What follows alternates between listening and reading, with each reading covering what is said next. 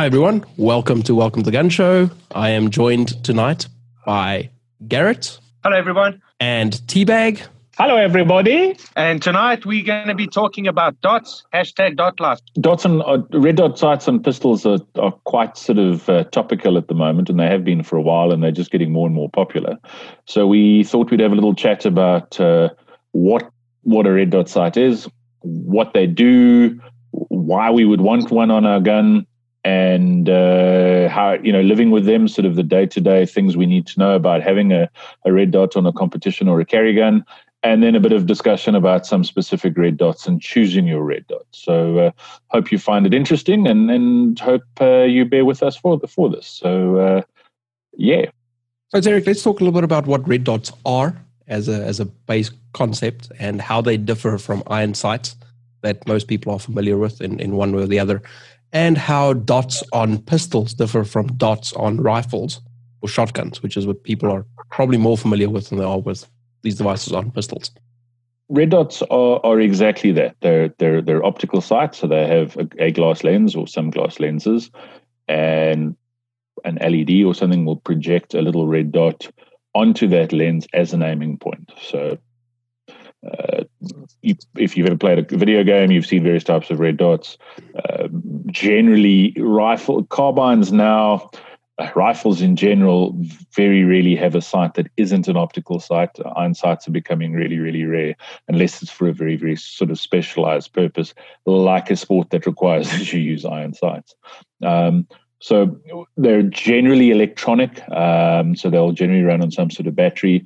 Uh, there are a couple of other systems. Um, can have a system that uses a combination of tritium and fiber optic.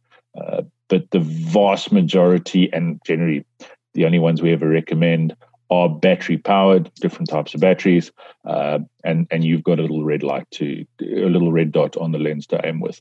There are different iron, sights, iron sights being the normal sights that you, your your pistol generally comes with, and even if they're polymer, we still call them iron sights.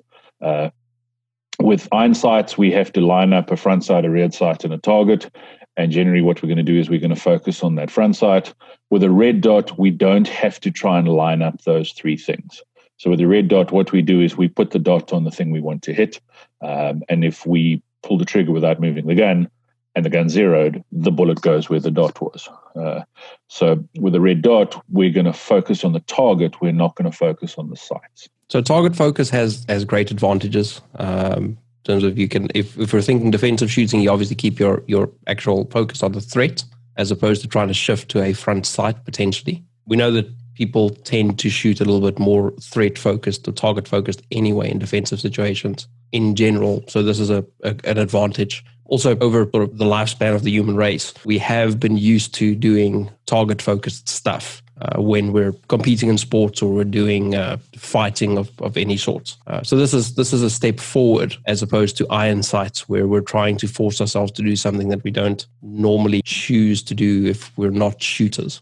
So if you hand a gun to, to someone and you say, here, shoot that thing, they're probably going to try and, and target focus as opposed to try and front side focus until you explain to them how those things actually work.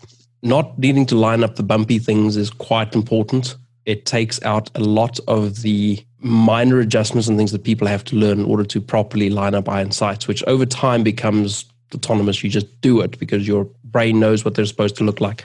And over time, it just does it automatically and, and it can do it quite rapidly. But not needing to do that is quite a difference in the way that you can shoot because you can probably be faster on targets that are of greater difficulty.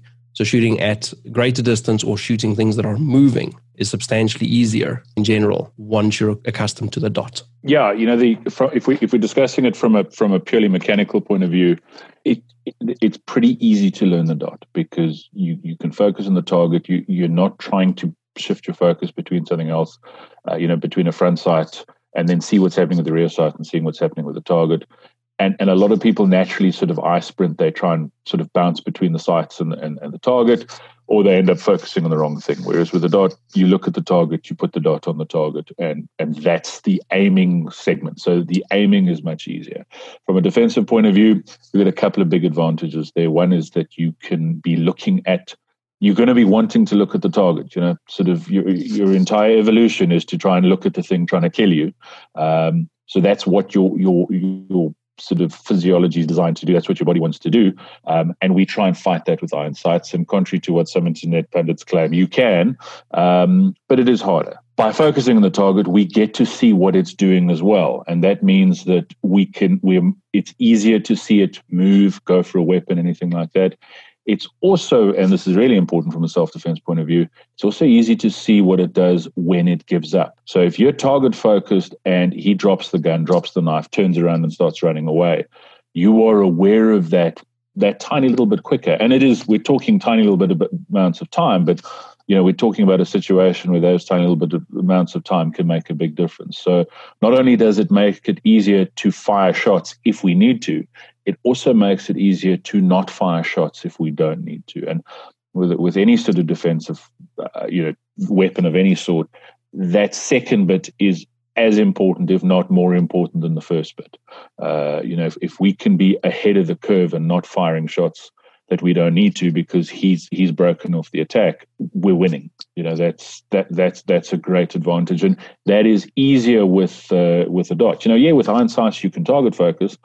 What happens a lot of times when people target focus iron sights is they miss. You know, they they start bringing the gun up and just firing shots without you know without any sort of visual index on where the sights are, and therefore often no idea of where the gun's pointing. So the, the red dot in that sort of thing gives us a best of best of both worlds advantage of of the ability to shoot as accurately, in fact, to shoot more accurately, um, and the ability to to be aware of what's happening downrange more than than with iron sights. Uh, and there's less clutter in your eyes. You know, there's there's less clutter in your vision because you're looking at, at a, through a screen at a target. You're not cutting a target in half with three pieces of metal. Uh, and until you've shot a gun with a dot, and then gone back to a gun with irons, you probably won't understand how big of a difference that makes. Um, it it's it's video game mode. Uh, it's it is substantially easier uh, once you've got an idea of how to use that dot. Sticking with a dot in a your defensive environment, is it not going to be more versatile across a bigger variety of conditions and, and especially lighting conditions than what you'd find with iron sights? Well, that, that is one of the massive advantages. You know, there's there's a whole discussion about what sort of iron sights to put on a carry gun, and there's there's team fiber optic and team uh, plain black sights. They're quite a small team, and they're generally young and have really good eyes. Um, there's team tritium. Um, so there's a whole lot of different sort of beliefs about what sort of sights your your iron sights your defensive pistol should have, and all of them have advantages in different light conditions. You know, in in broad daylight against a light target, if your eyes are good, plain black sights have a lot going for them. There's a lot of light conditions where, where a fiber optic front sight can be quite visible. Um, there's some light conditions where tritium pops really nicely. But all of those sights, you're going to find light conditions where they're either completely useless or more often dramatically reduced in their usefulness. Whereas with a red dot, um, from the middle of the day in a hot summer's day in Africa to the middle of the night with all the lights switched off, your sighting system will work. Obviously, positive ID of the target is a different thing, but from a purely mechanical point of view, you've got a sighting system with most red dots, and that that's where, that is something we'll get into. But with most red dots, you've then got a system that's going to work in whatever lighting conditions we're dealing with. So yeah, fantastic advantage. That's something that it has going for it over uh, laser targeting systems too. Now, I'm not advocating anyone goes and buys a laser system of any sort. It's not something that I have substantial experience with, but some people see that as an alternative to iron sights. And uh, lasers have the exact same problem, where in certain lighting conditions they just wash out completely. Um, you're also obviously more likely to obscure them with pieces of clothing and rubbish than you are with irons. But red dots solve the, the, those problems of mixed lighting conditions in a far greater way than, than laser sights do, uh, and than iron sights can. Even if you're running like tritium HD sights, um, those still have some conditions in which they're not not optimal, uh, as opposed to a dot.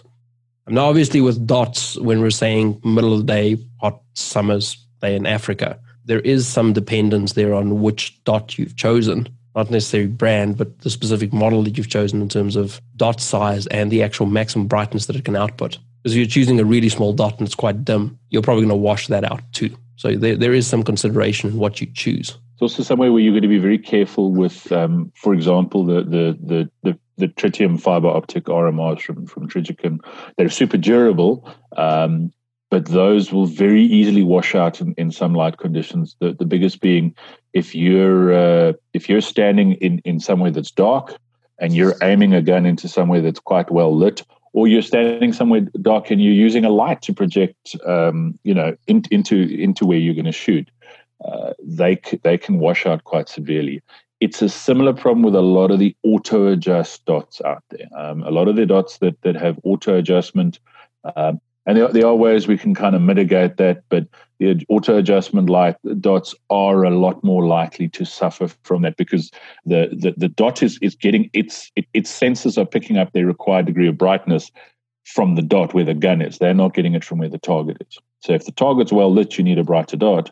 Um, and if the, the, gun's in the darkness and the dot's in the darkness, it's going to dim down uh, and it may not be visible. So that's something we need to be aware of when we when we choose a dot. It's also something we need to to train and, and, and see what that looks like. You need to dry fire and live fire and whatever with our guns so that we can see what it looks like in different lighting conditions. While we're on the topic of discussing these things versus iron sights, um, obviously, I have a stellar track record with irons. I have definitely never lost any of them three times in a row in separate matches and things.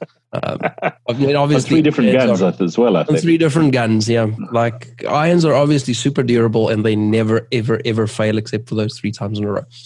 Uh, which we won't be discussing here because that's not relevant to this discussion because they're ultra durable. Uh, So let's just briefly talk about uh, because this is most people's primary concern when we talk about dots is uh, durability or life cycle dependability, um, reliability of those those optics. Um, lots of people have a a notion that they're going to fail right out the box, which we know can be true, but isn't generally the case. And a lot of people think that they have super short duty cycles, uh, which isn't necessarily true either, depending on what you choose. So what kills dots?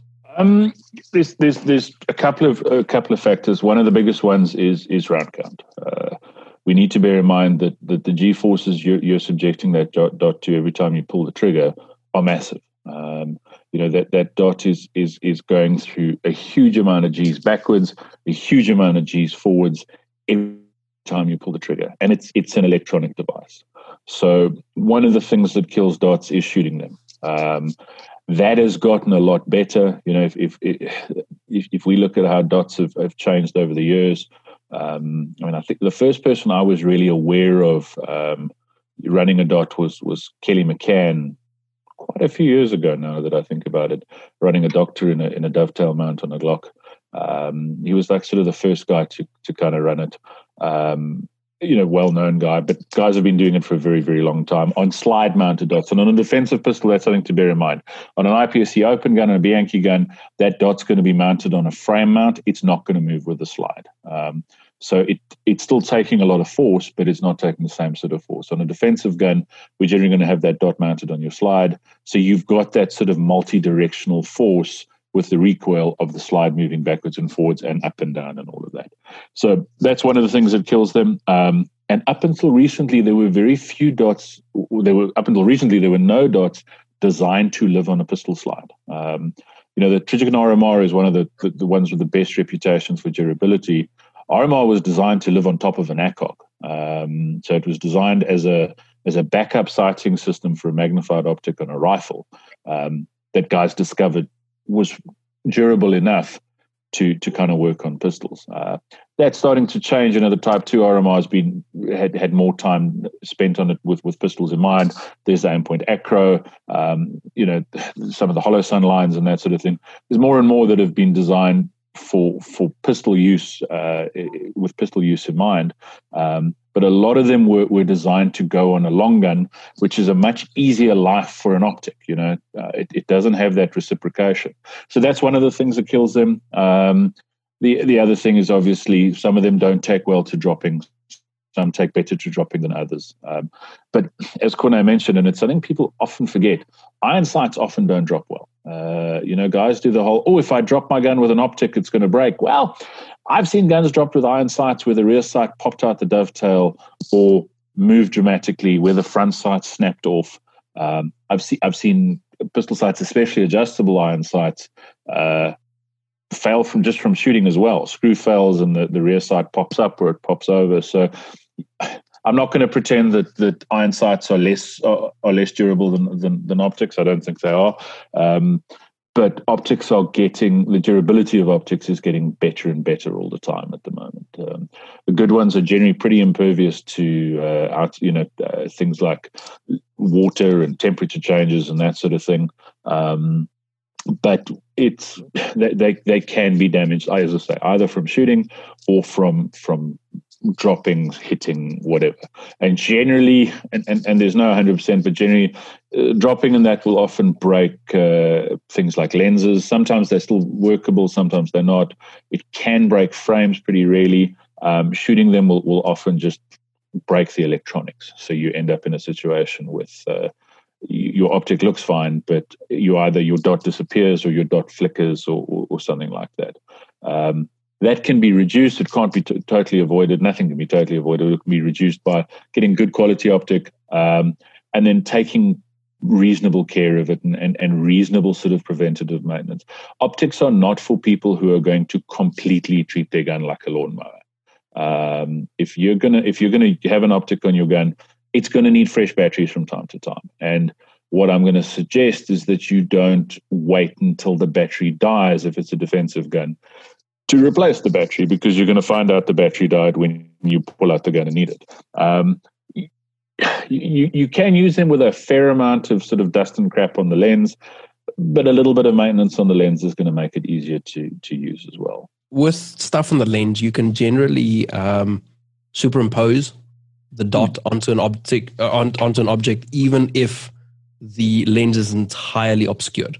So if the lens on the back side, on the, on the, the, the muzzle end, is completely packed with dirt and dust and mud or whatever, as long as on that side, you will still be able to see the dot projected onto that now opaque lens that you can't see through. And shooting with both eyes open, your other eye will look at the target while the eye on the uh, side of the op- side of the optic will look at the dot and your brain will just superimpose those.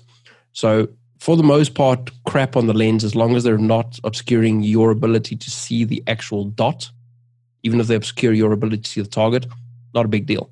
Not optimal, not a big deal. Something else that kills dots um, and that people need to be aware of, and we'll get into more detail on this a little bit further down. But the way that you choose to mount them and the quality of the job you do when mounting them is often to blame for optics not living super long. Um, if you don't mount it properly where it is properly flush and there is no ability for that optic to to essentially move while it's reciprocating with the slide in opposite directions to the slide it should be fine if it if it moves in any way that it isn't like completely joined to the slide you're introducing a lot more start and stop forces on that optic and it's going to die a lot sooner there's just no way around it um, so either you you need to be fully aware of how to do this job properly, or we suggest that you get a proper gunsmith who understands how these things work to mount it for you, uh, and then observe the, the proper setting times for Loctite. And then obviously use Loctite. Um, don't just screw it in and hope for the best. It's not going to work out well for you. So, T, I, I think that brings us then on to the accuracy advantage that we we mentioned. Um, obviously, with dots, you are a lot more free in the way in which you can zero them you're not limited by a rear or front sight combination and you're not really limited by the maximum you can drift your, your rear or your front sight in order to get like pinpoint accuracy. A lot of people think that the dot size matters with this substantially. Um, we know it doesn't uh, for the for the most part. Even like an eight and a half MOA dot or whatever is, is still probably smaller than your front sight is realistically, uh, and and you can you can shoot that to fantastic accuracy results especially on targets where irons are a little bit more difficult. So if you have like a partial target, something that's partially obscured, you basically have the with good trigger control, you have the ability to choose exactly where that round goes, uh, which is quite appealing. I mean, you you've got quite a bit of experience with that, so. Uh, yeah, I mean, obviously the dot is, you know, the sighting system, whatever you have in the gun, is not going to change the mechanical accuracy of the gun. So you could have a, a set of World War One, 1911 style bump and hump sights, the greatest iron sights in the world are a dot. The mechanical accuracy of the gun remains constant. The dot just makes it easier. Um, you know, it because you're not trying to line up those three sights and, and cut something in half, you're just putting the dot. And, and as Corne said, even a pretty big dot is, is smaller than most front sights. Um, so you've got that ability to, to kind of place the dot on there, be more visually sort of aware of what's happening. Um, that comes with a downside as well. What a lot of people discover when they start shooting a dot gun is they go, Oh, I shake a lot more when I shoot the dot. Well, it's not that you shake a lot more, it's that you can now see the shakes more. Um, you know, if if your heart's beating and you're breathing, the gun's moving. Um, we don't see it as much with iron sights. We don't see that dance as much. Whereas with the dot, uh, you, you're going to see it move around there. It doesn't matter. Um, as long as it stays in a reasonable wobble zone and you don't move the gun when you pull the trigger, everything's going to be fine. They are often easier to zero, you know, especially compared to like fixed sights. What a lot of people have got on their carry gun is a rear sight that's adjustable for windage. Um, and then if you want to adjust elevation, you need to get a different front sight or a different rear sight. Uh, whereas with within within sort of reason, I mean, there's something severely wrong with your gun or your mount or your dart if you can't get that zero at a decent range, you know, at a, at a normal sort of range um, with with your pistol. So that does make it easier knowing exactly where the shot's going to go. Bearing in mind, you've got to have a, a small understanding of sort of holdover and, and, and zero as, as the range varies. You know, if your gun's zero to 25 meters, which is what I prefer to do, prefer to do, at five meters, you're going to shoot three quarters of an inch low, roughly. Um, depending on the usage, that may mean nothing. Um, you know, if you're trying to shoot the X of a B8, you're going to have to aim slightly high. If you're trying to shoot an A zone or a zero point down zone or the upper chest of an attacker, it doesn't matter. Um, you know, it's it's it's not going to make enough difference that it's something to worry about. And your iron sights have a small degree of that as well. Just people don't see it as much. So they do. They do. I mean, and, and we see it a lot with with with newer shooters. Um, you know, shooters who are who are starting out learning how to shoot um, often find it easier to learn how to aim with a dot because you're putting a dot on on something you want to hit. It's a, it's a super basic concept. You know, it that that is the description of how you aim aim a red dot sight. Put the red dot in the bit you want to die and pull the trigger. Um, you know, when we start messing around with iron sights, well, it's a more complicated description. Is it super complicated? No. Is it more complicated? Yeah. Uh, so, yeah, we we find shooters who've shot a reasonable amount or quite a bit of iron sights sometimes find that the dot adjustment is quite challenging um, because they want to focus on the dot, they don't want to focus on the target. They notice that there's a, a little bit more of a shake. Um, so there, there, there is, a, I mean, there's a learning curve with anything new, but we do see guys who, who are quite experienced with iron sights often take a little bit longer to learn how to use a dot than new shooters. Um, you know, you can give a new shooter a gun with a dot and they'll, they'll understand the concept of the dot really quickly. And it's a really nice way to introduce a new shooter to shooting. It's a little bit like learning how to drive a car in an automatic. Um, there's there's a few less things to concentrate on while you learn how this machine works, uh, and then it's at an uh, you know down the line it's really easy just to stick iron sights uh, as, as an additional step once they understand the rest of the fundamentals. What I've also, what I'd also just like to ask you, T, is when I, with my limited experience running dots, the few times that I've shot it, I've found that shot calling is much simpler than what it is with iron sights. And I mean yeah. the proper true shot calling, not an accuracy based shot calling. And um, I think that that we've covered a few times is that we don't have to line up multiple things. Mm. But also, you've got constant feedback from the dot where it is and what you're doing to the gun to manipulate that dot. Do you think that's all viable? And do you think that a dot's going to help somebody fast track shot calling or learning shot calling? I, I, I, think that you know even if you're an iron sighted shooter and even your if your primary focus is shooting guns with iron sights, there are some advantages to spending some time with a dot gun. It is definitely easier to to to uh, to call your shot. It's it's easier to see where the dot lifted from, sort of thing. Um, hmm. You know, there's a because you're you've got this bright electronic thing that's that's kind of floating there. Um, it, it's easier to track track it how it you know it's also easier to track how it, how it moves um, and I find if you spend a little bit of time with a with with with a dot gun and then you get pick up an iron sighted gun again, it makes the iron sighted shooting easier as well. There's definitely advantages. One of the things I noticed the first time I'd been shooting dots for a while and then and then shot an iron sighted gun again was that all of a sudden my iron sights looked like the gun was cast in concrete. They didn't move. You know, you're used to picking up your gun and your iron sights shake around a little bit.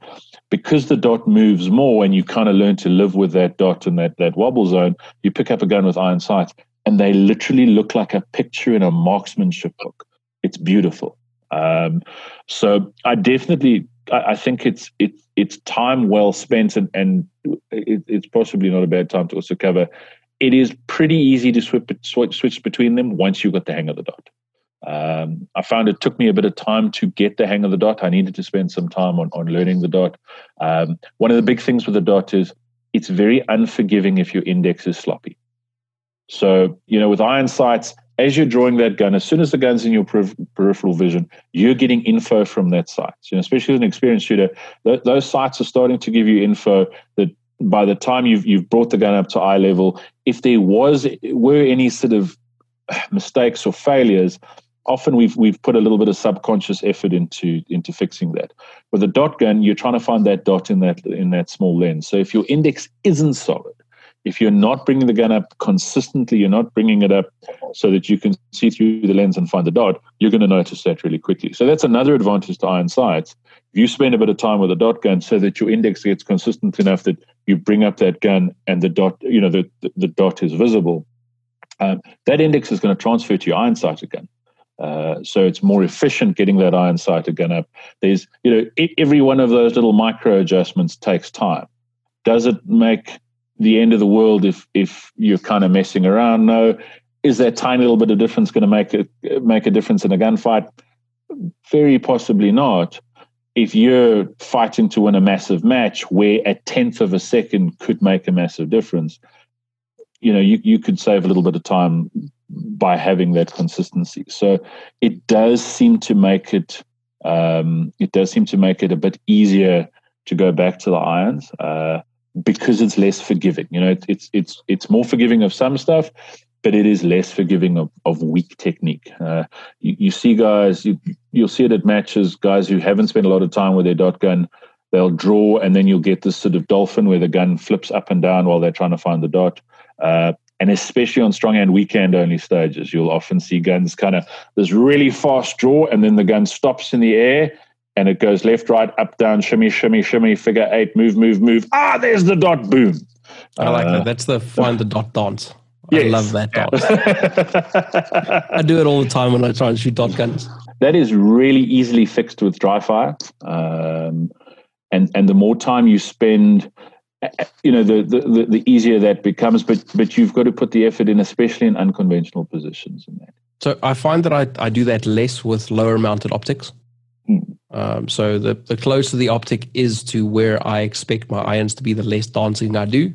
Dovetail guns tend to be a little bit more of a problem for me. Now, I don't have a ton of experience shooting dots, and I certainly don't have any time on dry firing them because I don't currently have a dot gun at home, a, a pistol dot gun at home. So I don't have the time into it to, to fix that, but I find that dot mount height does affect my ability to do it at the moment. So one of the things that we, we were talking about saving some time in matches.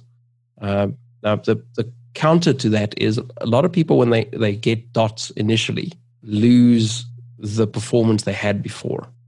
And it's not really because because their index or their draws or, or lack of ability to find the dots. A lot of that is guys trying to be super pinpoint precise. So they're trying to get that dot in the middle of the window, which is absolutely irrelevant. As long as you can see the dot, it'll work and they're trying to shoot two perfect snake eyes shots because they can, as opposed to going, "This is good enough." Pop up. It, it's a it's a definite thing because it's quite easy to shoot them accurately.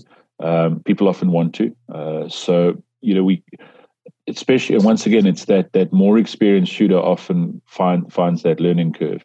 Um, you know, we, we're quite often used to if I want to hit the A zone of a of a target at five meters, as soon as I see a flash of my fiber or a flash of my front sight in the A zone, I can take that shot.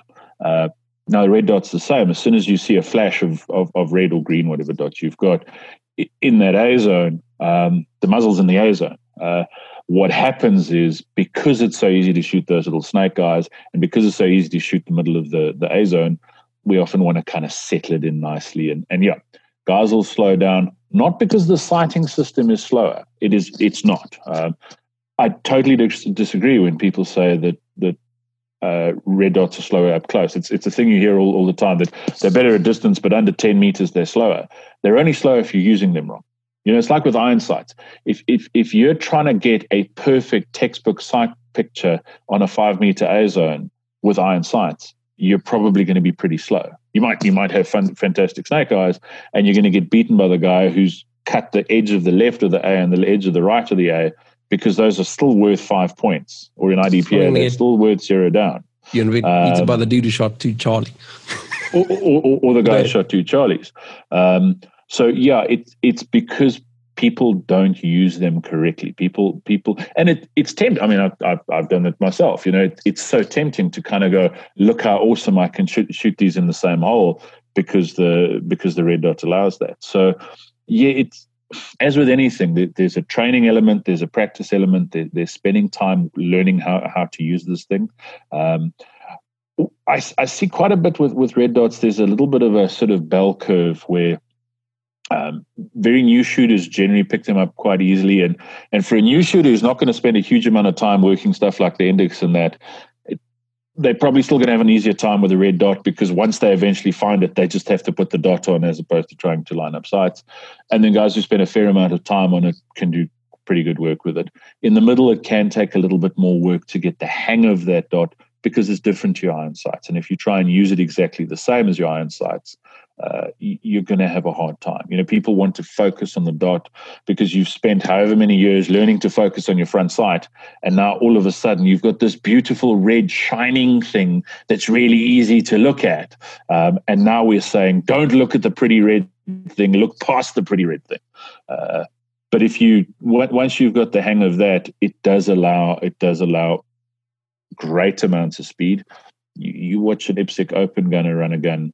Um, you know that they're running those guns at ridiculous speeds, and it's not because they're point shooting. Um, they may once again, like with answers, they may not be super aware of where that dot is, but if a dude's shooting the points the top guys are shooting, he hasn't point shot that. He hasn't, you know, that wasn't luck. I think there's one thing to keep in mind with that as well.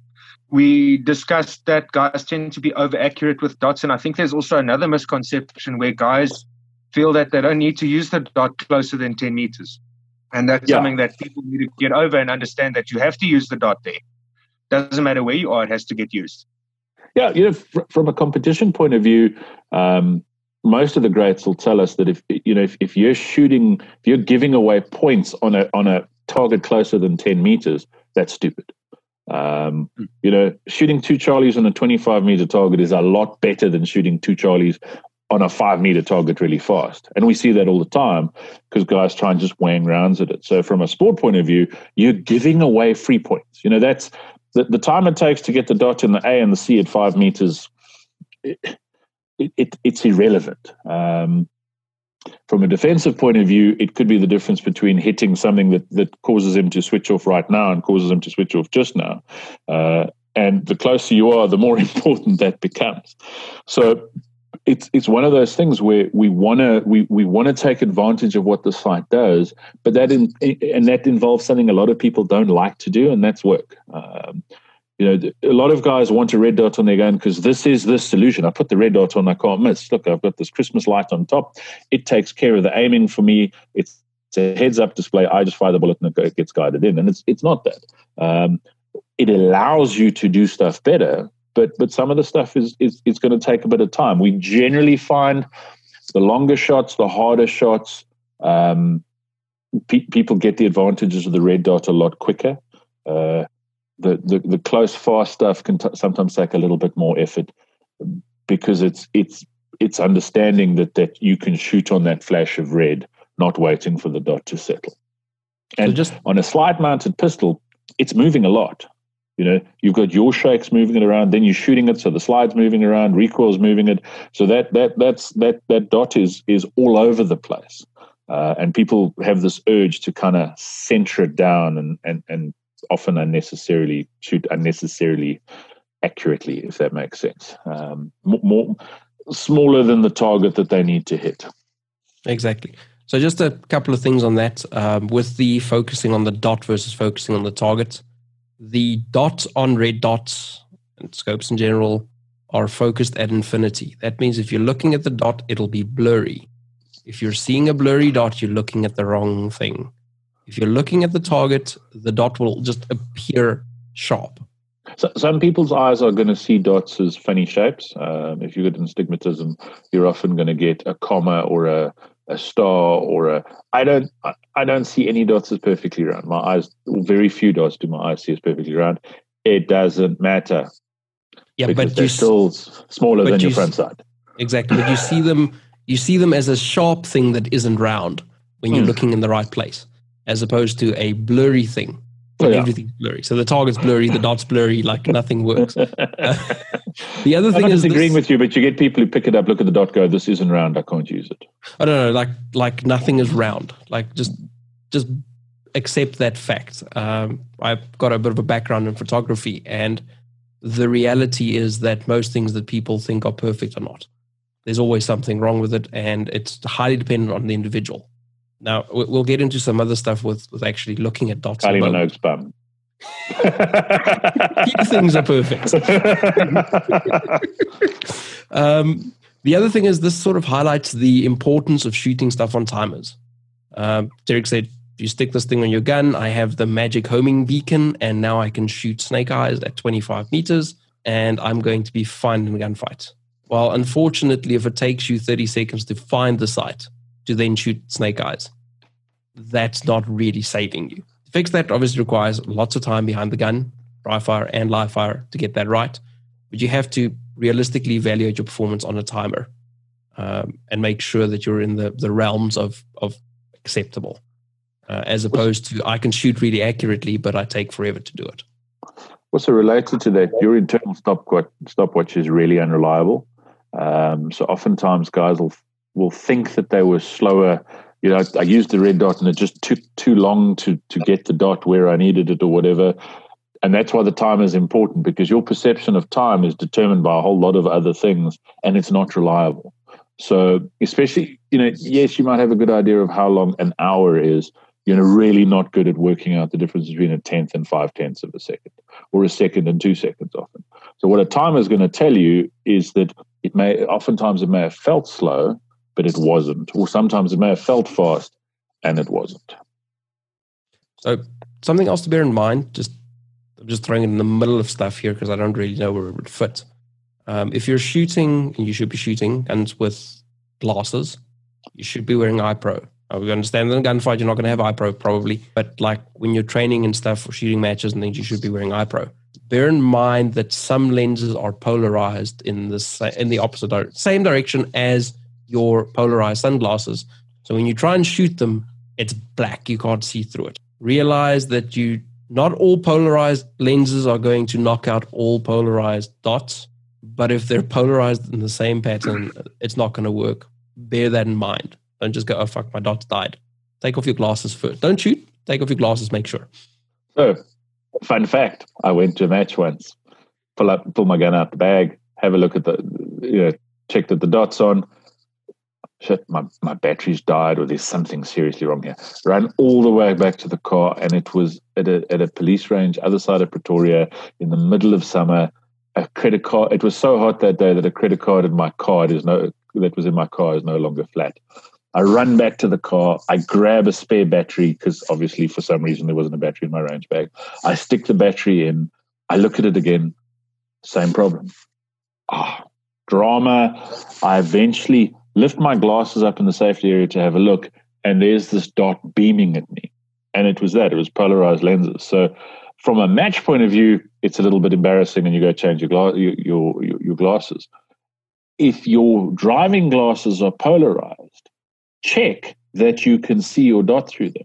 Um, make sure that the, the glasses you drive with or, or whatever, you know, the, the sunnies you wear the rest of the time, check that you can see your dot through those and that it's visible. It, it, it generally doesn't just totally disappear, but it can look like someone's dropped the, the, the brightness setting down to sort of an, an, unusable level. So that's a really good point, Renee.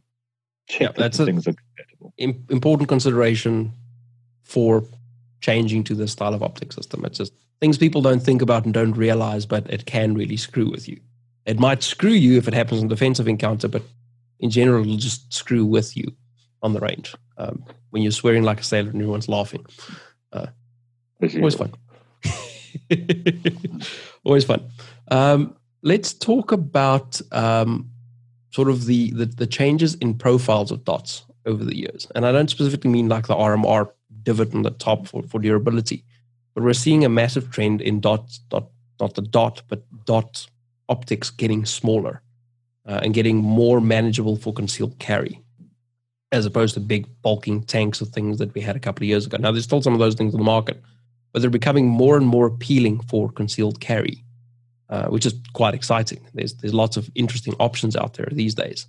Um, lots of holsters and things that work with them really great. Um, carry guns. Yeah, I mean, you know, if, if, if you're if you're running most of the sort of pistol mounted optics that that are slide mounted now, that that sort of classic RMR or, or um, shield or uh, sun sort of shape, the single lens type. Realistically, it's going to make pretty much zero difference to how the gun carries or conceals. Um, with with a decent holster that's cut for it, it's not going to make a difference. Um, the the bigger old, you know, the old the, the, old bulky one, you know, the old tube sights were were bigger, and that's why they lived on on frame mounts and open guns. Um, there's there's sort of a couple of different schools of thoughts with regards lens sizes.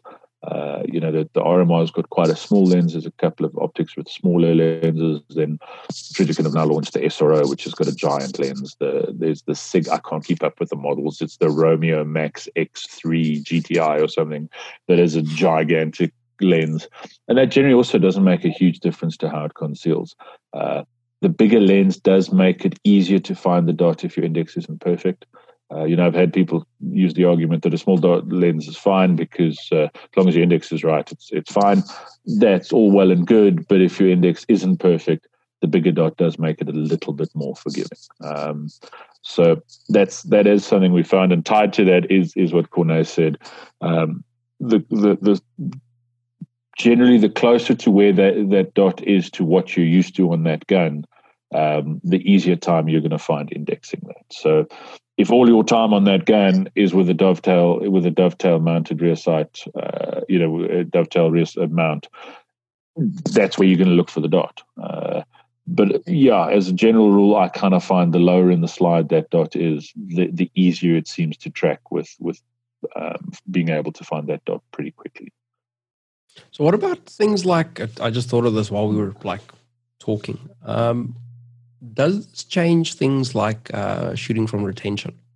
Obviously, if you're doing a, a nice thumb pectoral, you shouldn't be having any sort of optic sort of impacting you and causing malfunctions as long as no. you do it correctly. So it doesn't change anything from that that standpoint. Not as long as I've you're doing a proper found. one.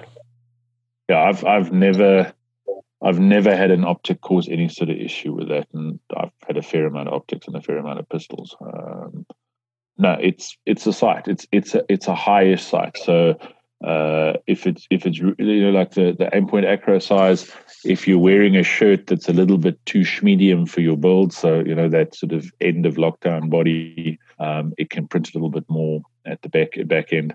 Uh, it's not going to be an issue with a lot of clothing, but if, if if it's tighter clothing, you might have that.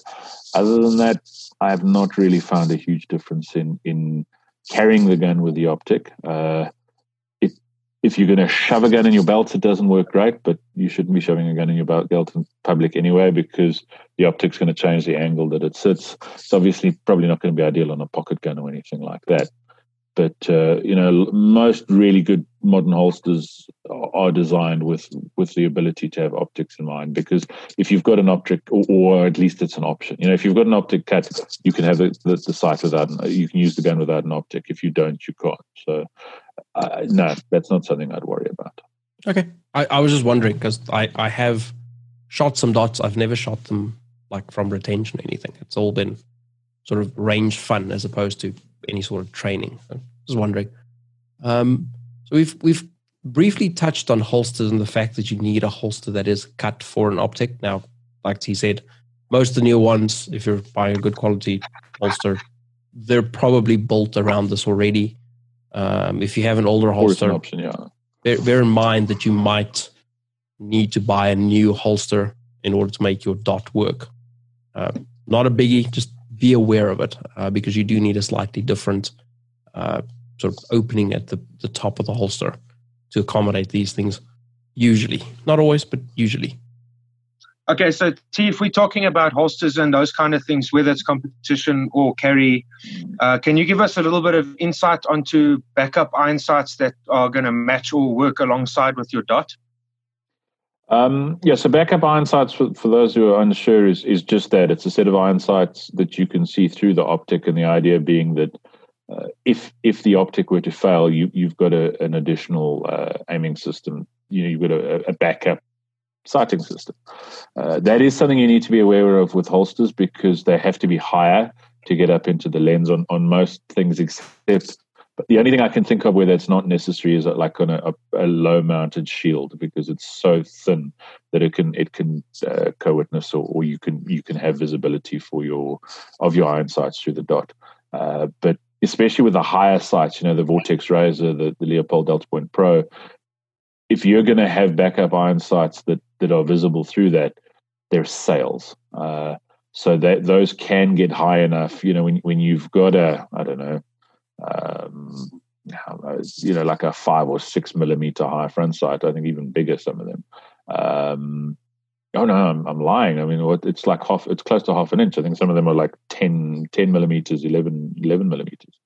Those can have compatibility issues with holsters. Uh, sometimes you can kind of fit it in, and I've I've had that with a with the holster sight combination where if you put it in, it seems to work fine. On the draw, if your draw is not perfectly straight up, that front sight graunches into it, marks the front sight, and, and can interfere with your draw. So if you're going to run back up iron sights, you need to make sure that they're compatible with uh, with the holster that you're using and that they're not snagging up if you're drawing strong hand only, weak hand only, normally in funny positions, all that sort of thing as well. Um, the backup iron sight thing, seeing as we're chatting about it, they're uh, you know common wisdom is that a, a, a, pistol with an optic must have a, set of backup iron sights. You'll very generally on competition pistols you won't see them. Um, you'll very rarely see a competition, uh, you know, an IPSC production optics, USPSA carry optics, or IDPA carry optics pistol with backup iron sights. Uh, you know, sometimes the guys leave the normal sight height sights in. I do because I think the gun looks stupid without a front sight. Uh, but that you'll very rarely see sights that, that come up into the lens that are visible um, because that's taking away from your, your visibility. You're losing some of that open sort of picture. Generally, on defensive guns, they're recommended. I'm going to blaspheme slightly and say they're good to have. It's not the total end of the world if you don't have. Um, yes, there is always that possibility that the day your dot decides to fail is in the middle of your gunfight, and it's the day you need a 25 meter headshot. Um, in which case, if you don't have backup iron sights, you're, you're in a really shitty position. Uh, but for the typical fight, there are ways to use the body of that optic and that as a as a viable sort of system, um, and that's something we can discuss just now. But if you're going to run backup iron sights, I don't like a full co-witness. I don't like backup iron sights. If you're going to run them, I want them right in the bottom of the lens so that they're barely visible. Um, I don't want a lot going on. You know, you get like three dots of tritium, and then now you've got three white circles and three tritium dots and a red dot. It's it's a lot of stuff drawing your eye back to the gun instead of target focus where it should be. Uh, and a little lesson I learned, um, and you're probably not as stupid as me, so it may not affect you, but it is something to be aware of. If you've got a red dot, don't have a red fiber optic backup front sight uh, because I had a, a, match once where I saw the flash of red on the popper, fired the shot, missed, saw the flash on the red on the popper, fired the shot, missed, saw the flash of red on the popper, fired the shot, missed. Eventually worked out that the, my shots were going over the top because the flash of red I could see was the fiber optic front sight. I was, you know, it was a popper seven meters away. I was trying to go fast. Um, it was the, the, the fiber front sight I was seeing and not the dot. So if you're going to run fibers, run uh, you know run a different color to your dot, or just get plain black ones and paint the front sight a, a color if you need to. Yep, and this is one of the instances. Well, it's always advisable to carry a torch, always. But if your dot goes down at night and you have blacked out sights, which is probably what you want when you're shooting them as backup irons, you're going to need that torch. Um, not not just for for target ID, which you probably would have needed it for anyway, but you're now going to need it to create some contrast with your sights. Um, so important to make sure that your torch batteries are replaced alongside with your actual dot batteries, which brings us to a an interesting point of contention with, with lots of dots. Um, the ability to change batteries quickly and without losing zero. Now, there, there are some dots that allow for this, and there are some dots that just they're a bit of a cluster with this. Uh, so, T, let's talk a little bit about uh, battery changes in general on red dots. So, your battery life on your red dot is going to vary depending on the system that the red dot uses and and the brightness you've got it set at. And so, you know, the the, the RMR, the SRO, the, the the Holosun series are famous for really really long battery lives. Um, the the Delta Point eats batteries relatively quickly. Um, the AIM, the Acro eats batteries quite famously quickly. Um, so th- there's basically two two different approaches. Some red dots you can change the, the battery without taking it off the gun, um, which does make life a little bit easier. Some you've got to remove it from the gun, which involves the process of removing it from whatever mounting system you've got, changing the battery, refitting it, and uh, it, and then reconfirming your zero fortunately, generally those ones, and I, I, can't speak for all red dots, but most of the time, the ones that need to come off generally have pretty good battery life. Um, the ones that uh, you know, so for example, the Delta Point didn't have doesn't have a terrible battery life, but it compared to an RMR or something, it's a very short battery life. But you flip up a cover and change it, so it's really really simple. The Acro, you unscrew screw the side of the thing. Um, the RMR, the the the the, the, the version one Holosuns. That's now been changed in the version two Holosuns, which there aren't any in SA yet. Uh, the V2 Holosuns now have a side a side battery tray. Some of the shields have got a side battery tray. you're just got to be careful with it. Um, so that's something we need to be aware of. If you're going to change, if you've got to do that, couple of things I suggest. One, don't this is it once again. You, you know, I, I, see guys with a twelve thousand rand pistol with a ten thousand rand optic, and then when you ask them what batteries they're putting in, it was the cheapest, nastiest things that the petrol station had that were of that size. Get decent batteries. Uh, my general recommendation, based on people cleverer than me, is if Duracell is an option, run the Duracell battery. Uh, they seem to be better built. They seem to be less likely for the battery itself to be get damaged. Not to run out of juice, um, but to get damaged. Um, so use quality batteries. And if the advert check what setting the advertised battery life is at. So if they say the battery life is X amount of hours, check what setting that is at. Because if that's at setting five and you're carrying the optic at setting 10, well, it's I think it's logarithmic is the is the term. So it doesn't mean that all of a sudden you've got half that battery life. You might have a tenth of that battery life. So, so what I've found with that T is that uh, batteries uh, dots rated on the off position generally have the best battery. so here's a here's a fun fact, and I got this from a buddy of mine who works at Aimpoint. Um, he recommends, and I've heard this more than once: don't turn it off. Turn it down to its lowest setting, because when you turn it off, you've got to turn it on again and there's recharge the apparently, and, and I'm not uh, I'm not uh, what I know about electronics, you know, um, but yeah, there's a bigger draw turning it on than just turning it up. Yep. Uh, but yeah, some some have got better battery life. Even if it's advertised, you know, like a Holosun, some of the Holosuns are advertised at hundred thousand hours, which is, I think is more than ten years. Um, me, I'm going to change the battery every year. Uh, I might even change it every six months because a, a 1620 battery costs 20 Rand, I think, for a Duracell. Um, so if, if I can't afford 20 Rand every six months, I probably shouldn't be carrying a dot sided pistol. Uh, but you're going to need to check zero. I generally find they return to a pretty good zero. Um, most of the guns I've messed around with, um, if you're if you're tightening it properly, um, and and that's that's a, thing that, that often doesn't happen. But if you're tightening it consistently and, and properly, your your zero will be pretty close. It probably won't take a huge amount of adjustment, um, but it's something you want to confirm. I don't I don't want to um, change the battery, stick it on, and then carry it again for a month without checking where the dot is. It's one of the things, and, and this is an important thing, it is one of the things where backup iron sights are nice because they can give you an idea of where the, the, the dot was in relation to where it was before and after. But do not, do not, this is in capital letters, like a someone over 60 typing on the internet. Um, do not slave you. Don't think that by lining your red dot up to your iron your backup iron sights the gun's now zeroed. Uh, because your red dot and your iron sights may that your red dot may look like it's far away from your iron sights and be zeroed. For me with my eyes generally it actually kind of ends up sitting quite close to the tip of the front sight. Um, but don't don't go okay and i've speak, spoken to guys now how did you zero my gun? No i just i slaved it to the, the iron sights. you you zero the iron sights and the optics separately so don't take away the advantage of of uh, of your red dot and something else sorry I, i'm kind of going on a bit of a sidetrack but it does come up you don't line up the red dot and the backup iron sights on the target so the backup iron sights are just that. They're a backup. If there if there's no red dot, then we use the backup iron sights. If we have a red dot, we don't look at the iron sights. We we we pretend they're not there.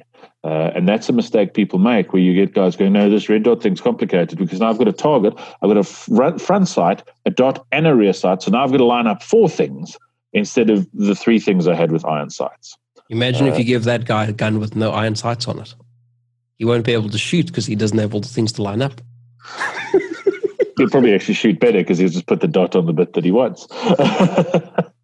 um, and and that's that also brings us to there, there are certain failures, and, and people sometimes forget this. There are certain situations where the red dot could fail, and we wouldn't be able to use the iron sights. Um, if you if you got um, mud or, or, something in the inside of that lens, so on the inside section of that lens that you can't see through the lens, or something including it on the front that you can't get off, um, then you're not going to be able to see the, the, the, iron sights anywhere.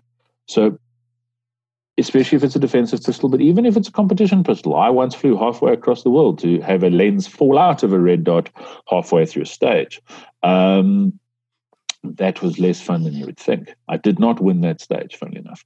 Um, so we need to be able to use unconventional aiming techniques for that as well. That might be putting the, the you know, uh, sort of Jim Cirillo's silhouette point technique of kind of roughly getting the, the, the, silhouette of the gun in the middle of the target.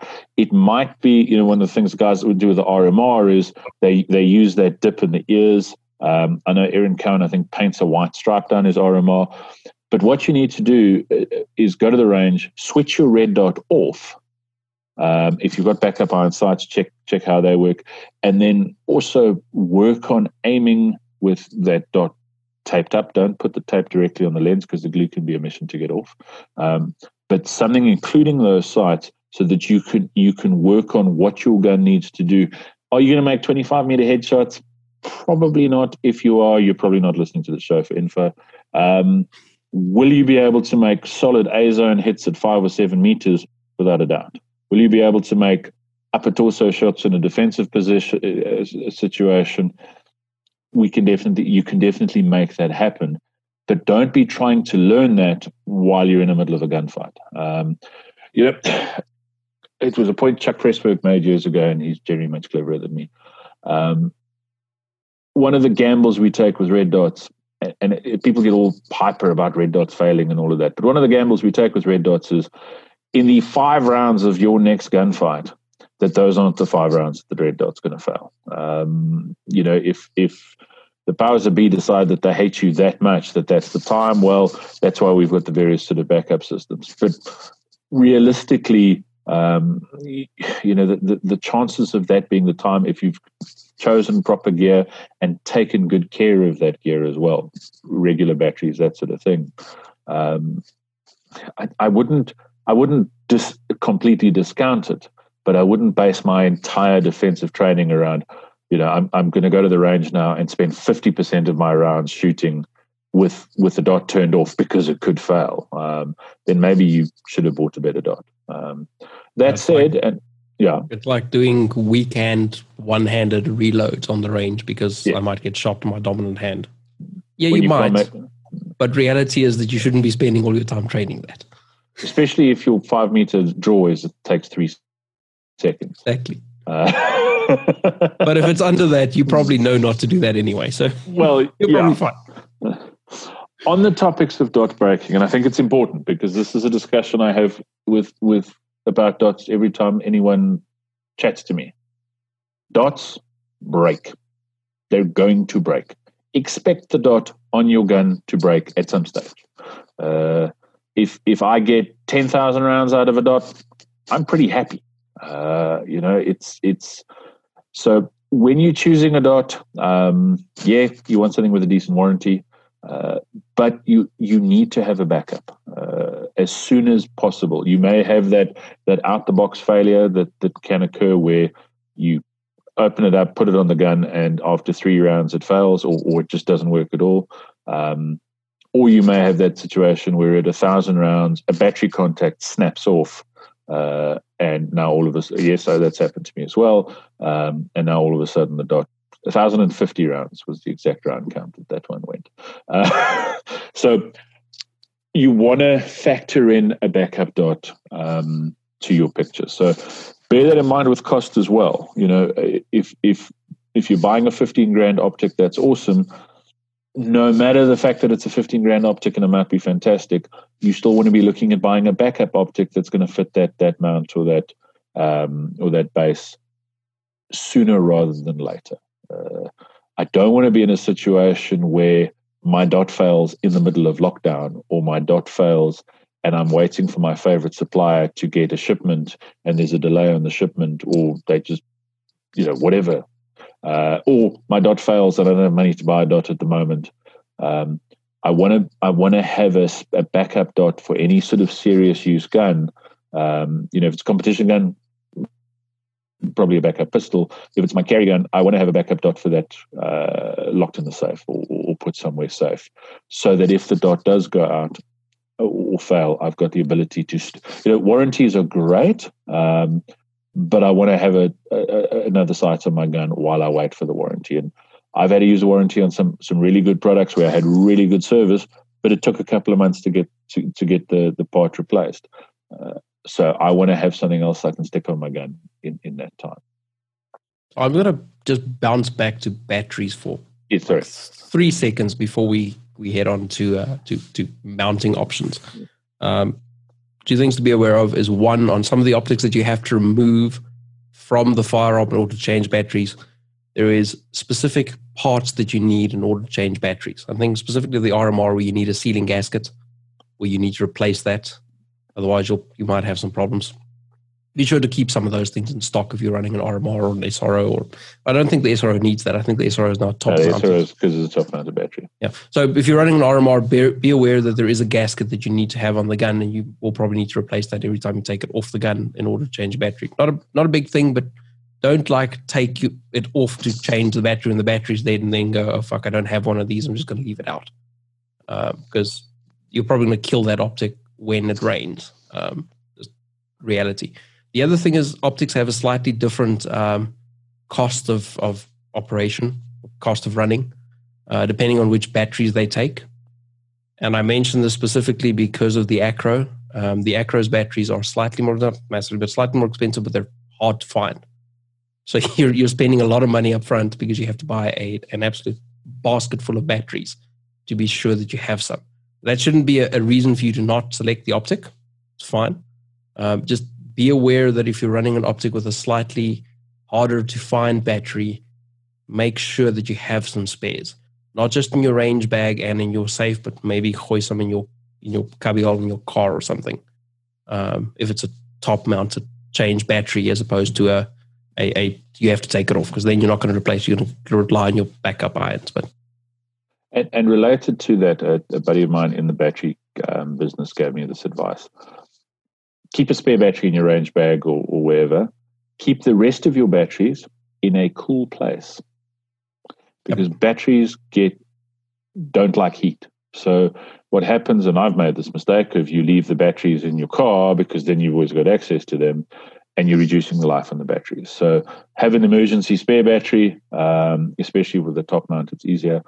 But the and, and the place he recommends you keep your your, your batteries is your safe because it's generally pretty cool and pretty, pretty temperature stable. Yep. So don't keep you know don't keep all your batteries and and be careful buying hundred batteries at once because they also have a best before date. So exactly, make sure that they're in date. Don't leave them in the sun and stuff. So don't leave your entire supply in the car. Mm. But it, yeah. it is sensible if you have a top loader to to have a battery in the car that you can change to. And even um, a bottom same loader. Thing with your know. flashlights.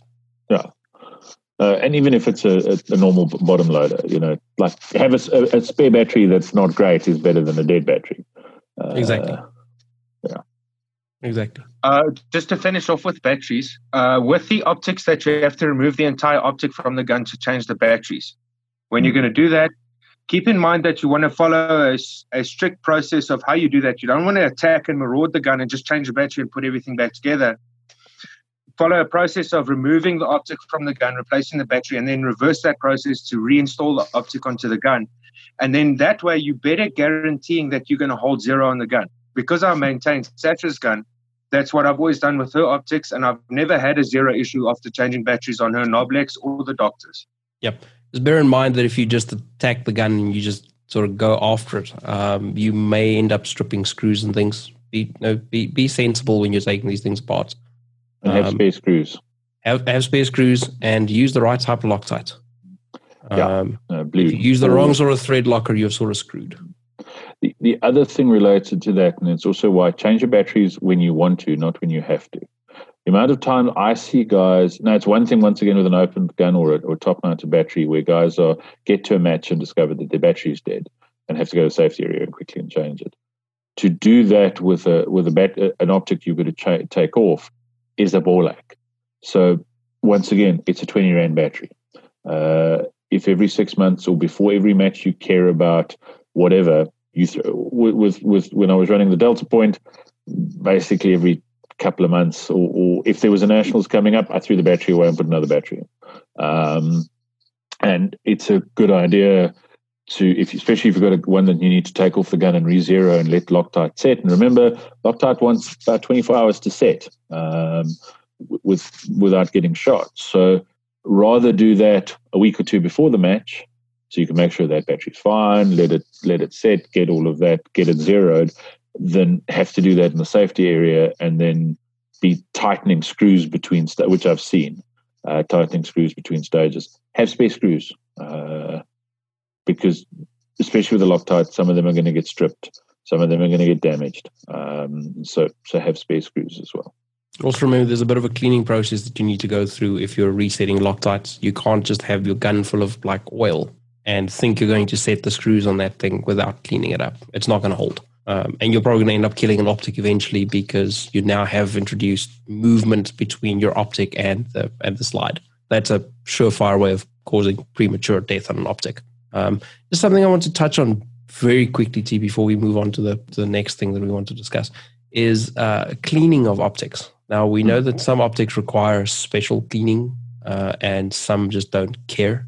Can we talk about that briefly? Yeah, there's a there's a couple of optics with polycarbonate lenses, um, Shield, and, and, there's a new also Sig one, the Vivo. I can't I cannot keep up with their names, but there's a new Sig one. I think it's the Romeo Zero. Uh, I think that have polycarbonate lenses, you need to be a little bit more careful with those. You, you can't just wipe those with your t-shirt um, because they're a lot easier to scratch. So uh, one of the suggestions I've been given on those is a Leupold lens pen, which I'm going to mess around with on, on, on my shield. Um, shield, I know, have a whole video on on how to keep them clean. So rather than try and describe it here, if you go into YouTube and Shield Sights, there, there's a video, um, and I think it'll probably apply similarly to the the um, the SIG optic with the polycarbonate lens, and there's a couple of other manufacturers as well. Uh, some of them are, are OEM'd. Um, so yeah, you need to be careful with those that you just don't wipe it with a t-shirt. Uh, you probably shouldn't wipe any of them with a t-shirt, but we generally do. Uh, but once again, the dirtier and, and gunkier and the more grease and oil and that you let get on that lens when you wipe it off, the more chance you have of scratching it. And yes, I've seen even that optic with a scratched lens. So uh, be aware of no, no matter what what you, you know. This is like idiots doing Glock versus CZ debates on on Facebook forums um, or Facebook groups. No matter what your favorite brand of optic is, I've probably seen it break. Um, and if I haven't seen it break, it's still broken. Um, so so don't fall for the well. I use the actually I don't know if any acro is breaking yet, but um, actually maybe um, I haven't seen one break. Uh, but guys do the oh it's okay. I've got brand X, so it's fine. Well, I've possibly, I've probably seen Brand X break, and I may even have seen Brand X scratch. So yeah, just pay attention. It's it's it's like the lens and a scope. You know, I, I don't carry, and and I think you're crazy if you try and carry the gun with the optic with the little dust cover on, um, because that's just something to get in. You know, I've seen that, and it's it's madness. Um, but it's covered under your your, your shirt. Blow it out. Um, you know, get get some some compressed air, get the, the, the air in. Don't take sharp things and go dig in there uh, because that that causes all sorts of excitement. Also, be careful of chemicals. Um, some optics are glass and it may be fine. Some, as T said, is poly, whatever the fuck, plastic. Um, you, you you get something with like a benzene based cleaner on there, and you're going to like have frosted glass in no time don't do that. Um, others have like uh, you, you have special coatings on lenses, same as you have on your top quality rifle scopes, and the same as you have on like uh, photography lenses. You have coatings to manage light and light spectrum and things. You strip that off, you're probably going to have an optic that is no longer what you bought because you're no longer going to get the contrast of the dot because it now has nothing to project on and to filter out the, the light that it, it needs to fight with uh, from from ambient light. So there are ways to clean these things. Look it up for your specific optic to make sure that you are doing it correctly. That's basically all you need to know. Look at your specific optic for this. And sometimes RTFM. Yes. Um, In capitals. What does that yeah. stand, for? Read the fucking manual. uh, did you read that in the manual? No, I don't read the manual.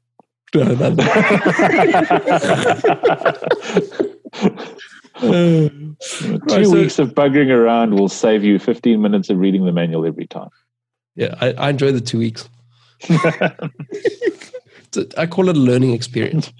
Okay, I think the the next thing that we want to discuss is moving into the installation of the optics and the variety of different mounting options that you have. Uh, I think T should run us through those those options, and then we can discuss the various ideas around installation of the optic onto the gun. Yeah. So the three sort of most popular I can see once again discussing slide mounted optics on a, on a carry gun or a production optics or carry optics gun. The three most common things we see the, the, the easiest if you've got a gun already is a rear sight dovetail mount.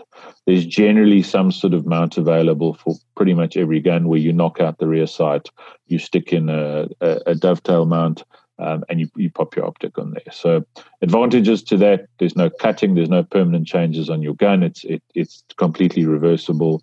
Um, it's generally the cheapest sort of option if you've already got a gun. Uh, because you're just buying a 1200 rand plate as opposed to cutting a slide and, and anything like that. Um, and they can be used with really good effect. Um, I've seen a, a, fair amount of matches won by guys running dovetail mounts. Um, I mean, uh, Garrett's much better half, Sasha, has done really, really good work with a dovetail mount and a CZ shadow. She's uh, when when it comes to ladies production optics, she's pretty close to unbeatable in in, in SA at the moment. Beats a lot of the boys as well. Um, so the downsides from from a from a carry point of view, obviously you've you've got the downside of of there's there's unless you've got the Duick defense mount, there's no way to really have backup iron sights. Um, it does sit that little bit higher um, which which brings its own challenges. And the, the, the mounting of it, you need to uh, you need to be a little bit. You've got to be careful that you you put the dovetail mount in um, correctly, so that that's perfectly centered. Uh, you know, some of them are just a plate, and you've got to get that centered. Um, Shield have actually got quite a nice system where it's kind of self self sort of centering. Uh, but yeah, so the dovetail mounts. Um, quick, you know, pretty easy. You know, if you if you've got a gun and, and you want to try a uh, red dot this weekend, there's a good chance. Well, when we can shoot again, there's a good chance you'll be able to find that dovetail mount for it, unless some sort of weird thing made in Albonia. Um, and you can pop that in and and, and try out the optic the, the the the dot life thing. And often I've recommended to people if they want to give it a go, is do that. Stick a dovetail mount on and see how you feel about running. You know, spend some time on the red dot before you you commit to it. Uh, the next way is more and more manufacturers are, are supplying pistols that have some sort of mounting system. Um, Glock's MOS system, Smith Wesson's Core system. Most of the manufacturers now have some sort of way of mounting an, a, a, red dot to your gun. Uh, may not be on all the guns, but it will be an option generally. Advantages there generally they come with a, a variety of plates, or there's a variety of plates available for them where you can you can change optics. So with the way optics uh, technology is change, uh, changing, and bearing in mind they don't, there's not a universal footprint. It's not like Picatinny or or the sort of or, or like you know a, a, light rail. It's a whole lot of manufacturers have got different sort of footprints. So if you cut your gun to fit a whatever a, a Trijicon RMR, you're not going to then at, a Leupold Delta Point is not going to fit the same cut. So the advantage to those those MOS systems or, or those those multiple uh, those, those plate systems that the manufacturers do is if someone comes out, you know, Swarovski decide to launch the greatest pistol optic in the history of the world ever next week, all you need to do is change the plate and you'll have the ability to to run that. Downsides, they might be slightly higher than a than a, a, a direct mill cut in the slide because there's the additional plate. Uh, and you've got to be a little bit more careful about fitting because often there's an extra set of screws. Uh, I've run a lot of rounds for a lot of MOS guns and I've, I've been around a lot of MOS guns that have run a lot of rounds without issue. Uh, but you do need to, once again, RTFM. A lot of people over tighten the screws. Um, and and that that that's an issue. You know that the the manual says to hand tighten it, and some people think that means hand tighten it by kickstarting it. Uh, so you need to make sure it's mounted properly. Sometimes with the optics, the, the the screws that come with them can be a little bit long for a system like that. I had that with my first Holosun, where I had to grind the screws down a little bit. Otherwise, it's set up at a bit of an angle. Um, you need to let the, the the thread locking compound, whatever you're using, set properly. If you do that, generally they work really, really well. Um, and as I say, they're easier to change optics. I don't recommend changing optics willy nilly uh, because I've had more than one trip to a gunsmith to drill out a strip screw um, because I've changed optics willy nilly. Uh, I would get a, something quality and a backup one so you don't have to change plates. Um, the third option is to to direct mount your slide, so to cut your slide for a particular optic. Advantage there, if it's done properly, is that we've got the least amount of sort of movement possible. You know, we don't we don't have an additional plate. We've got a mount directly at the slide, at an optic mounted directly into the slide. Um, if it's done properly, you've got a little bit of additional support, and you can have it a little bit lower. So, if you can if you can get a nice job, it can work really well. But once again, bear in mind you are married to that optic. So if you've cut it to fit a vortex venom, that's awesome. But you need to understand you, are going to be using vortex venoms for the rest of that slide's life, unless something else comes out with a similar footprint. Uh, Holosun were clever with most of theirs, where they share a footprint with the Trijicon RMR and SRO series. Um, so, and I, I do, I foresee that happening a little bit more in future. That more and more manufacturers are going to try and use something similar. Um, Sig have got some stuff that's Delta Point compatible, um, and I think their little Romeo Zero is is Shield compatible. Um, but as a general rule, if you've cut that slide, whatever you've cut it for is is the optic that that, that slide's going to live with. That can be awesome. You know, if you've cut it for an RMR, as an example, you've got a series of really good optics you can put on that slide, an RMR, the SRO, or the various Holosuns. If and I've seen this, if you've cut it for some weird off-brand thing I've never heard of because it was 500 rand cheaper than a good optic, if that thing doesn't work, you may be stuck with just buying one of those off brand sights every 75 rounds. If you're going to do the cut route, think very carefully about it um, and, and make sure that it's it's worth the expense and, and, and worth going for the rest of this gun's life. This is the optic it's going to use. Just something to bear in mind since we mentioned the SRO specifically. Um, the SRO, because of the, the the larger lens that it has and the need for it to sit in the same profile as an RMR while still having a top accessible battery, means that they have a weird little hump in it, and the lens actually sits forward hmm. uh, of the front of where an RMR would be. If you cut your gun for an RMR, most guns it's probably going to work just fine. Uh, some guns you might have some interference with the ejection port from from that, depending on how far forward you cut that optic. Bear that do a little bit of research before you go for something like an SRO, specifically because that problem does exist. It's it's rare. It doesn't happen on most guns, but and from another technical perspective, uh, it sounds easy to just slap a dovetail mount into your rear sight slot. Um, the on some of the rear sight dovetail mounts that you do get for your optics, it's not simply a case of slapping the dovetail into your slide. You do need to make sure that it fits properly. If you've got too tight a fit, you can warp that plate, and then obviously your optic's not going to sit right, and then you're going to uh, reduce the life of the optic. And the other way around is if the dovetail's too loose in your gun, it's going to be able to move around, and therefore your optic's going to move around, and you're going to reduce the life as well. Yep, Excellent absolutely. Point. That's a yep.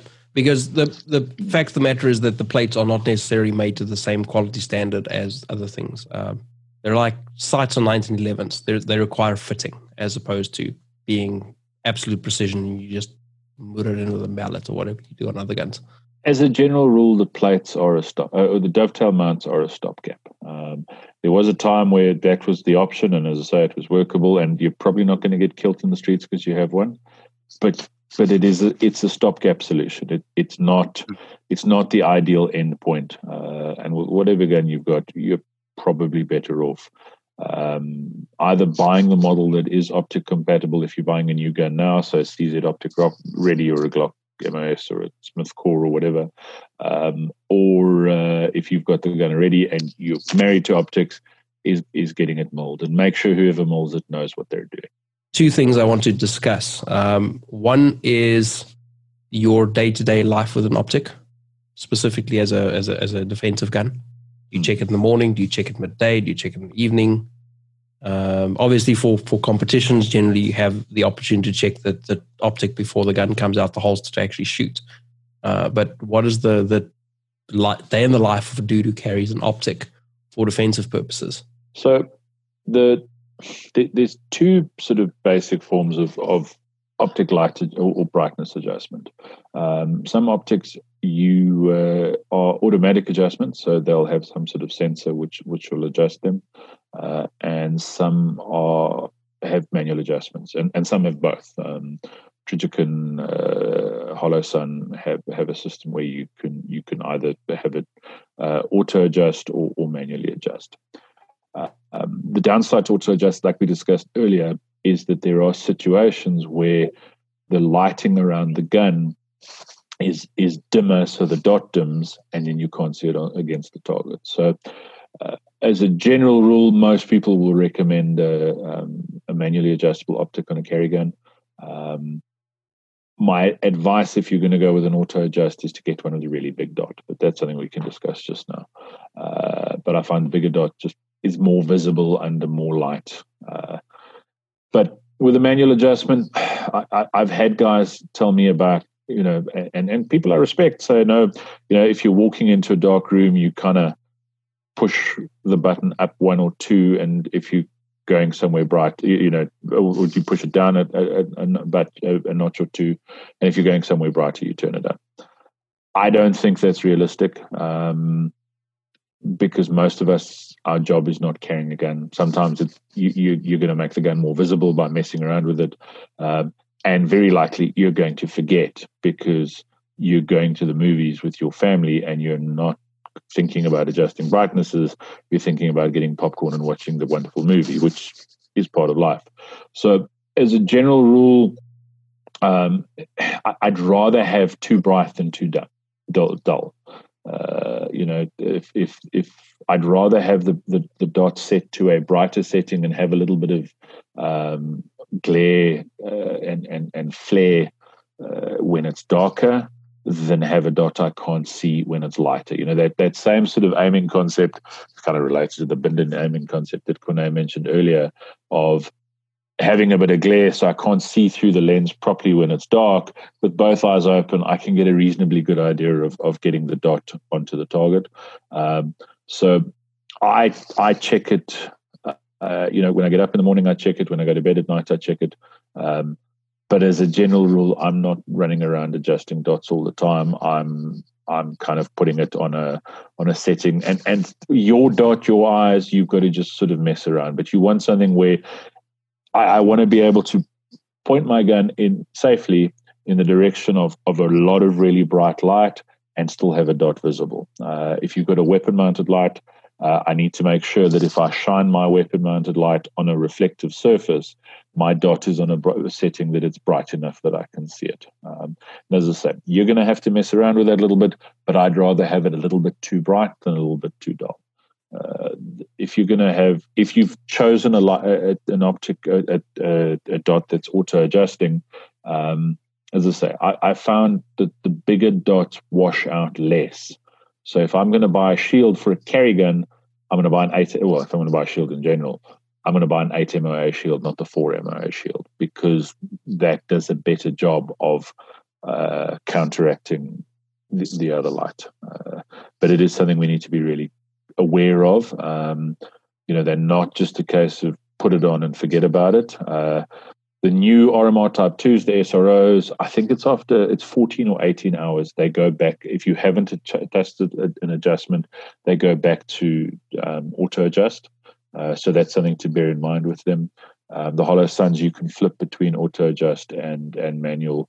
Um, but as I say, generally auto adjust doesn't always. There's I, I found a couple of lighting conditions where with the auto adjust dot I couldn't find it. So I'd rather have a manual adjustment um, and set it a little bit high, uh, or as I say, if you're going to have an auto adjust, lots of brightness. Yep. And, and the other the other auto adjust thing that you get is uh, auto off, where in some optics you need to click the button during the day to stop the thing from going to sleep. Now I, oh, I know that most of those is when you draw them, the, the motion's supposed to wake them back up, but um, there, there are optics that do auto off or auto standby, and you need to be aware of that when you select that as a carry optic. You need to know that they do that. You know, I've I've never I've never managed to like with a Holosun with their shaker awake. I've never managed to to move one uh, without it switching on again. Um, apparently, you can switch off that that feature. I've never tried or never bothered because I'm not very clever. Um, the the delta points also got a similar sort of thing. Um, that is one of the if that stops working that's generally one of the first signs that your delta point stopped working um, is, is on its way out. Um, great optics great great optical quality great brightness uh, but uh, that that is often a, a, giveaway that that your optics on its way out is if that that move that shake awake on there stops working. Um, if it's an optic that after however many hours is going to automatically switch off unless I press a button, I'm not going to carry it. That's fine for for, for a competition gun, um, but on a on a carry dot, once again, I'm not thinking about the dot on my carry gun, and I don't want to have to think about the dot of my carry gun while I'm stepping into a meeting and trying to make a living, or while I'm dealing with whatever. Um, you know, my gear is supposed to support that. So uh, it, it, it's something to check out. If you can't switch off that feature, it's not an optic I'd buy for carry. Exactly. That leads us into the other thing that I wanted to talk about, and you've sort of touched on it already, is uh, dot size and dot shape. So obviously, I want a a, a two MOA, two point two MOA triangle, right? Because I need that, that pinpoint precision on the top. So I'll zero the top at twenty five and I zero the bottom flat edge at three, right? Yeah, no, that sounds perfectly legit. If I got this wrong. I am fucking with everyone. Let's talk dot shape and uh, and and sort of dot size. So the, the, the, three the three most common things Leupold uh, did a, did a triangular dot. I, by the looks of things, they've now discontinued that. Um, I could be wrong, but I couldn't find on the website the other day when I was looking. Uh, most of them are round or roundish. Um, and then some guys do some interesting things with rings, which we can discuss just now. There are different schools of thought, and and it's one uh, it's one of the, the times where I'm going to say no one's right or wrong. So I can just give you my my my my experience, my belief. I like big dots, and I cannot lie. Um, the the one MOA, the two MOA dots can be super precise. They're great for shooting B8 to 25 yards. Um, for me, what I found, and I've found this with a fair amount of shooters, the smaller dots look like they shake more. Um, they relatively move in the um, in, in the in the lens more. I can find I find them a little bit harder to, to pick up and to track. And within a a reasonable accuracy standard for a pistol, I don't find them any more accurate. Um, so if I'm shooting B8s at 25 with a four, a two MOA, four MOA, eight MOA, none of the dots make a difference to my ability to shoot accurately. The bigger dot makes it easier for me to shoot fast, especially on big close targets for me, um, because I've got a, a bigger, more visible thing shouting. I like a bright dot and I like a dense dot. And, and, it's hard to describe, but I don't like a washed out sort of orangey looking dot. Um, you know, so I, have had really good results with a two and a half MOA uh, delta point because I turned it up really bright, so it looks bigger, um, and and that's a really nice bright bright dot. So. I, I, I would suggest going with a big dot, and as we mentioned earlier, even an 8 MOA dot is probably narrower than your front sight. Um, the little ones, for, for a defensive pistol or a practical pistol, don't make I don't think that makes sense if we look at the, the result, I think the last USPSA carry, Nash, uh, uh, carry optics nationals, I was looking at a, at a thing the other day in the top 10. Most of the guys in the top 10, as I recall, had a, in fact, I think all except maybe one or two had a 6 MOA or bigger dot. Uh, now, I believe in law enforcement, they call that a clue. Uh, when I spoke to a whole lot of open shooters here, when I started messing around with dots, a lot of them were also talking about running a 6 MOA dot or thereabouts. So this the current sort of infatuation with smaller dots. Some guys can do really good work. Some guys can shoot better than me than me with them. Uh, I think, as a general rule, you're better you're better set with a with a big dot or bigger dot, sort of that that six to eight MOA. And bear in mind, while MOA should be a precise measurement, it's not. Um, one manufacturer's 4 MOA and another manufacturer's 4 MOA are often very different. Um, so you pick up manufacturer A's 4 MOA and it's half the size of manufacturer's B's. So try and have a look at the dot. As I say, I, I quite like quite a big dot. Um, uh, Holosun and I doing an 8 MOA ring on a um, on a 407 variant. I just picked one up. I'm about to put it on a gun. I'm playing with that. Looks quite interesting. And something I've been playing with and a buddy of mine has been playing with is on the the Holosuns with the 32 MOA ring, which is, sounds ridiculous to everyone. Um, switching the center circle off and and using just that ring is shockingly effective. Um, and I think part of it, it's like the bigger dot. It looks like it shakes less. And if it looks like it shakes less, you're li- less likely to get that El Snatcho effect where you go, dots moving, dots moving, dots moving. It's on, it, it it's there, fire now. Um, you, you, because it moves less. And I think with that ring, you're also getting that same effect. It's, I didn't think it would work. Um, I, I tried it because someone had said it would work. And I kind of tried it to prove them wrong and ended up proving myself wrong. Um, and I think part of it is because you're surrounding something, you don't get that same, I need to fire the shot now. And, and that's where I think the smaller dots can let you down uh, because they're more likely to induce that El Snatcho effect. So what I found shooting some of the Holosuns um, with the, the circle dot, and I think they were 8 MOA, not 32, is I didn't like no, the ring. The 8 MOA just landed in the country the other day. And it's a well, tiny circle don't know what size the one that I shot, um, but it doesn't matter. I didn't like a circle with a dot. I found that to be too um, obstructive, too too too visually busy. Mm. Um, having the dot or having the circle was fine, but having the circle dot for me was too distracting. Um, if you if you shot my old Holosun, it was the it's that's the thirty two MOA dot. It was the thirty two. Well, shoot, it, it was yours. Shooting it with just the circle, no problem. Um, like I, I didn't struggle for accuracy doing that. It, it wasn't like a I'm now hitting something over there as opposed to I'm hitting what I'm aiming at. It was perfectly serviceable and, yeah. and it was fast. Because, like I said, you're not trying to to perfectly center that dot. You're just going, is that thing somewhere within this circle? Let it have it. Fantastic. Bear, bear, in mind that 32 MOA circle is roughly eight inches or 25 meters.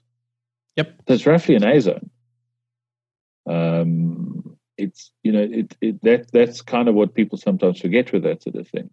It's it's still a, it and, and your your your your eye is quite good at centering things in circles. That's how ghost ring sights work. That's how peep sights work, because our eyes like to center center things in circles as opposed to in squares. Um, so yeah, there, there's a lot to be. It's an interesting concept. I'm not saying everyone should go out buy one of those and switch off the center circle or a center dot, uh, but it's it's definitely worth a try. There's obviously the green now too. Um, I don't know. I, I know Holosun's doing it. I don't know if anyone else is doing it yet. Uh, the the green dots are green green dotted red dots are pretty cool. Yeah, green red dots as opposed to red red dots. Um, uh, yeah, Holosun are doing a a green and a gold. Um, the uh, and I, they had a blue prototype at last shot show, which was very odd.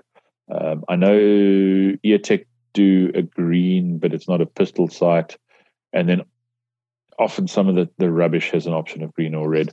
The green pops really nicely. Um, I, it seems just messing around. It seems a bit more forgiving on uh, auto adjust as well because it pops really nicely. Uh, men as we get older often see green better than red.